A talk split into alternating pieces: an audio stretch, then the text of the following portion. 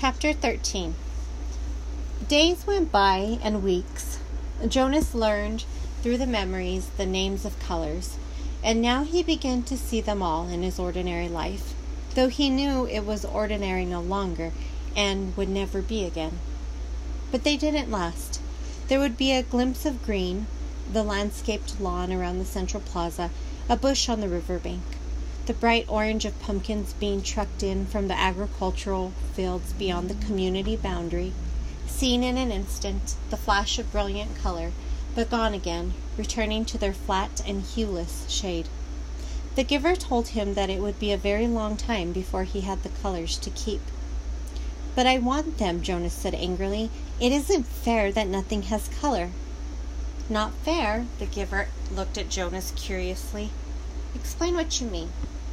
Well, Jonas had to stop and think it through.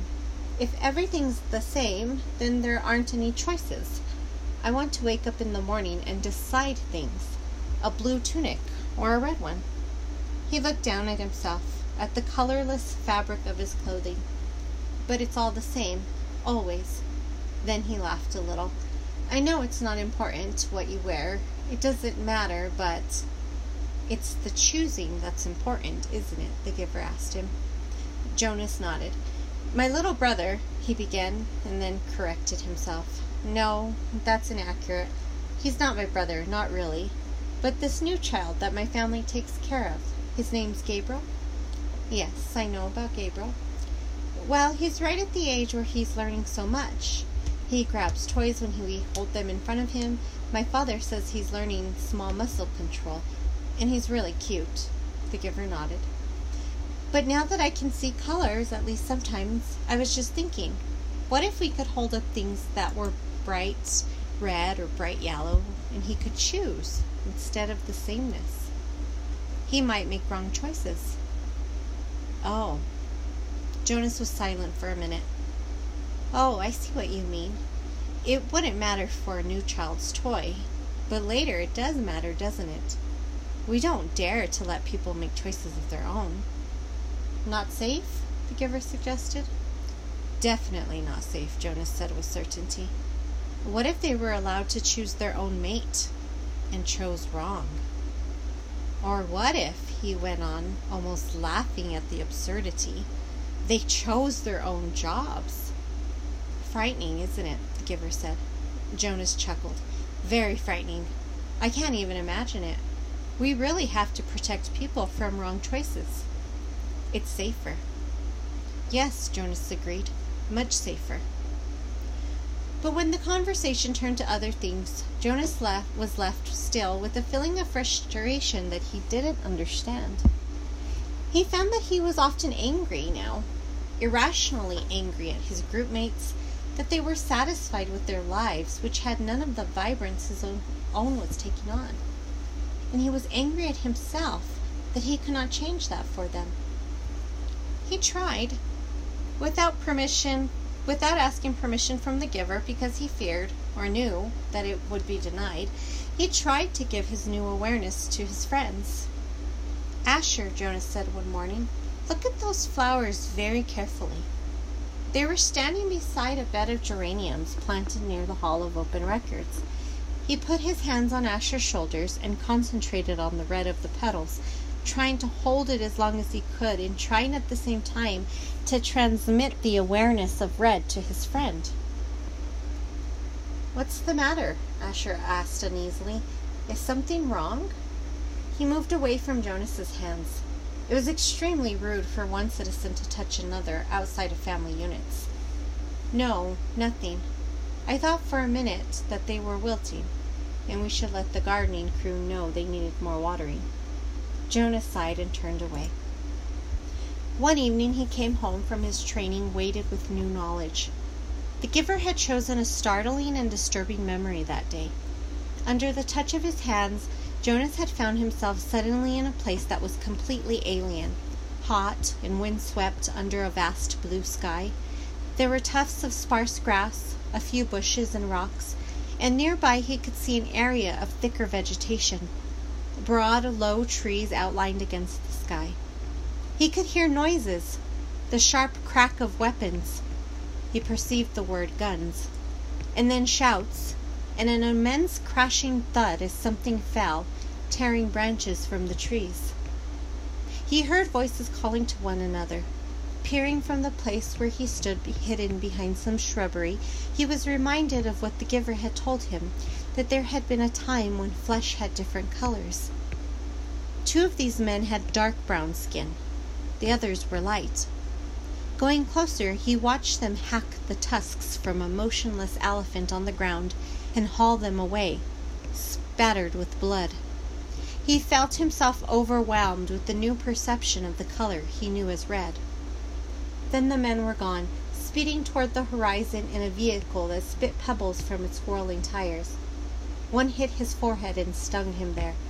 But the memory continued, though Jonas ached now for it to end. Now he saw another elephant emerge from the place where it had stood hidden in the trees. Very slowly it walked to the mutilated body and looked down. With its sinuous trunk it stroked the huge corpse. Then it reached up, broke some leafy branches with a snap, and draped them over the mass of torn thick flesh. Finally it tilted its massive head, raised its trunk, and roared into the empty landscape. Jonas had never heard such a sound. It was a sound of rage and grief, and it seemed never to end. He could still hear it when he opened his eyes and lay anguished on the bed where he received the memories. It continued to roar into his consciousness as he pedaled slowly home. Lily, he asked that evening when his sister took her comfort object, the stuffed elephant from the shelf, did you know that once there really were elephants? live ones? She glanced down at the ragged comfort object and grinned. Right, she said skeptically. Sure, Jonas. Jonas went and sat beside them while his father untied Lily's hair ribbons and combed her hair. He placed one hand on each of their shoulders. With all of his being, he tried to give each of them a piece of the memory. Not of the tortured cry of the elephant, but of the being of the elephant, of the towering, immense creature and the meticulous touch with which it had tended its friend at the end. But his father had continued to comb Lily's long hair, and Lily, impatient, had finally wiggled under her brother's touch. Jonas, she said, you're hurting me with your hand. I apologize for hurting you, Lily, Jonas mumbled, and took his hand away. Accept your apology, Lily responded indifferently, stroking the lifeless elephant. Giver, Jonas asked once, as they prepared for the day's work. Don't you have a spouse? Aren't you allowed to apply for one? Although he was exempted from the rules against rudeness, he was aware that this was a rude question. But the giver had encouraged all of his questions, not seeming to be embarrassed or offended by even the most personal. The giver chuckled. No, there's no rule against it, and I did have a spouse. You're forgetting how old I am, Jonas. My former spouse lives now with the childless adults. Oh, of course. Jonas had forgotten the giver's obvious age. When adults of the community became older, their lives became different. They were no longer needed to create family units. Jonas's own parents, when he and Lily were grown, would go to live with the childless adults. You'll be able to apply for a spouse, Jonas, if you want to. I'll warn you, though, that it will be difficult. Your living arrangements will have to be different from those of most family units, because the books are forbidden to citizens. You and I are the only ones with access to the books.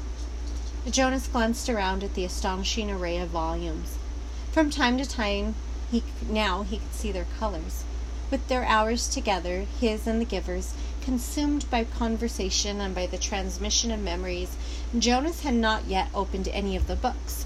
But he read the titles here and there, and knew that they contained all of the knowledge of centuries, and that one day they would belong to him. So if I have a spouse and maybe children, I will have to hide the books from them? The giver nodded. I wasn't permitted to share the books with my spouse, that's correct. And there are other difficulties too. You remember the rule that says the new receiver can't talk about his training? Jonas nodded. Of course he remembered. It had turned out, by far, to be the most frustrating of the rules he was required to obey. When you become the official receiver, when we're finished here, you'll be given a whole new set of rules. Those are the rules that I obey. And it won't surprise you that I am forbidden to talk about my work to anyone except the new receiver. That's you, of course. So there will be a whole part of your life which you won't be able to share with the family. It's hard, Jonas. It was hard for me. You do understand, don't you, that this is my life, the memories? And Jonas nodded again, but he was puzzled. Didn't life consist of the things you did each day? There wasn't anything else, really. I've seen you taking walks, he said. The giver sighed. I walk. I eat at mealtime, and when I am called by the committee of elders, I appear before them to give them counsel and advice. Do you advise them often? Jonas was a little frightened at the thought that one day he would be the one to advise the ruling body. Oh, but the giver said no. Rarely. Only when they are faced with something that they have not experienced before. Then they call upon me to use the memories and advise them. But it very seldom happens. Sometimes I wish they'd ask for my wisdom more often. There are so many things I could tell them, things I wish they would change. But they don't want change. Life here is so orderly, so predictable, so painless. It's what they've chosen. I don't know why they even need a receiver then, if they never call upon him, Jonas commented. They need me, and you, the giver said, but didn't explain. They were reminded of that ten years ago. What happened ten years ago? Jonas asked. Oh, I know. You tried to train a successor and it failed. Why? Why did that remind them? The giver smiled grimly. When the new receiver failed, the memories that she had received were released. They didn't come back to me. They went. He paused and seemed to be struggling with the concept. I don't know exactly. They went to the place where memories once existed before receivers were created. Someplace out there, he gestured vaguely with his arm, and then the people had access to them. And apparently that's the way it was once. Everyone had access to memories. It was chaos, he said. They really suffered for a while. Finally, it subsided as the memories were assimilated, but it certainly made them aware of how they needed a receiver to contain all that pain and knowledge.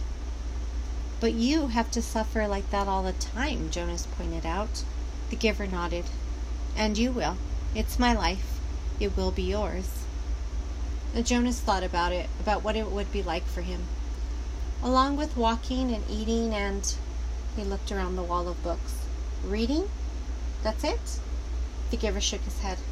Those are simply the things that I do. My life is here. In this room? The giver shook his head. He put his hands to his own face, to his chest. No, here in my being, where the memories are. My instructors in science and technology have taught us about how the brain works, Jonas told him eagerly. It's full of electrical impulses. It's like a computer. If you stimulate one part stimulate one part of the brain with an electrode, it He stopped talking. He could see an odd look on the giver's face. They know nothing, the giver said bitterly. And Jonas was shocked. Since the first day in the annex room, they had together disregarded the rules about rudeness, and Jonas felt comfortable with that now. But this was different, and far beyond rude. This was a terrible accusation. What if someone had heard?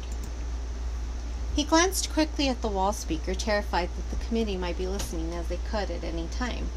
But, as always during their sessions together, the switch had been turned to off. Nothing? Jonas whispered nervously. But my instructors. The giver flicked his hands as if brushing something aside. Oh, your instructors are well trained. They know their scientific facts. Everyone is well, tra- tra- well trained for his job. It's just that without the memories, it's all meaningless. They gave that burden to me, and to the previous receiver, and the one before him, and back and back and back. Jonas said, knowing the phrase that always came. The giver smiled, though his smile was oddly harsh. That's right, and next it will be you. A great honor. Yes, sir, they told me that at the ceremony, the very highest honor. Some afternoons the giver sent him away without training. Jonas knew on days when he arrived to find the giver hunched over, rocking his body slightly back and forth, his face pale, that he would be sent away. Go, the giver would tell him tensely. I'm in pain today. Come back tomorrow. On those days, worried and disappointed, Jonas would walk alone beside the river. The paths were empty of people except for the few delivery crews and landscape workers here and there. Small children were all at the child care center after school, and the older ones busy with volunteer hours or training. By himself, he tested his own developing memory. He watched the landscape for glimpses of the green that he knew was embedded in the shrubbery. When it came flickering into his consciousness, he focused upon it, keeping it there, darkening it, holding it in his vision as long as possible until his head hurt and he let it fade away. He stared at the flat, colorless sky, bringing blue from it, and remembered sunshine until finally, for an instant, he could feel warmth. He stood at the foot of the bridge that spanned the river, the bridge that citizens were allowed to cross only on official business. Jonas had crossed it on school trips, visiting the outlying communities, and he knew that the land beyond the bridge was much the same, flat and well ordered, with fields for agriculture. The other communities he had seen on visits were essentially the same as his own, the only differences were slightly altered styles of dwellings, slightly different schedules in the school. He wondered what lay in the far distance where he had never gone. The land didn't end beyond those nearby communities. Were there hills elsewhere? Were there vast, wind torn areas like the place he had seen in memory, the place where the elephant died? A giver, he asked one afternoon, following a day when he had been sent away, what causes you pain? When the giver was silent, Jonas continued, The chief elder told me at the beginning that the receiving a memory causes terrible pain, and you described for me that the failure of the last new receiver released painful memories to the community. But I haven't suffered, Giver, not really. Jonas smiled. Oh, I remember the sunburn you gave me on the very first day, but that wasn't so terrible. What is it that makes you suffer so much? If you gave some of it to me, maybe your pain would be less. The giver nodded. Lie down, he said. It's time, I suppose. I can't shield you forever. You'll have to take it all on eventually. Let me think, he went on, when Jonas was on the bed, waiting, a little fearful. All right, the giver said after a moment. I've decided. We'll start with something familiar. Let's go once again to a hill and a sled. He placed his hands on Jonas's back.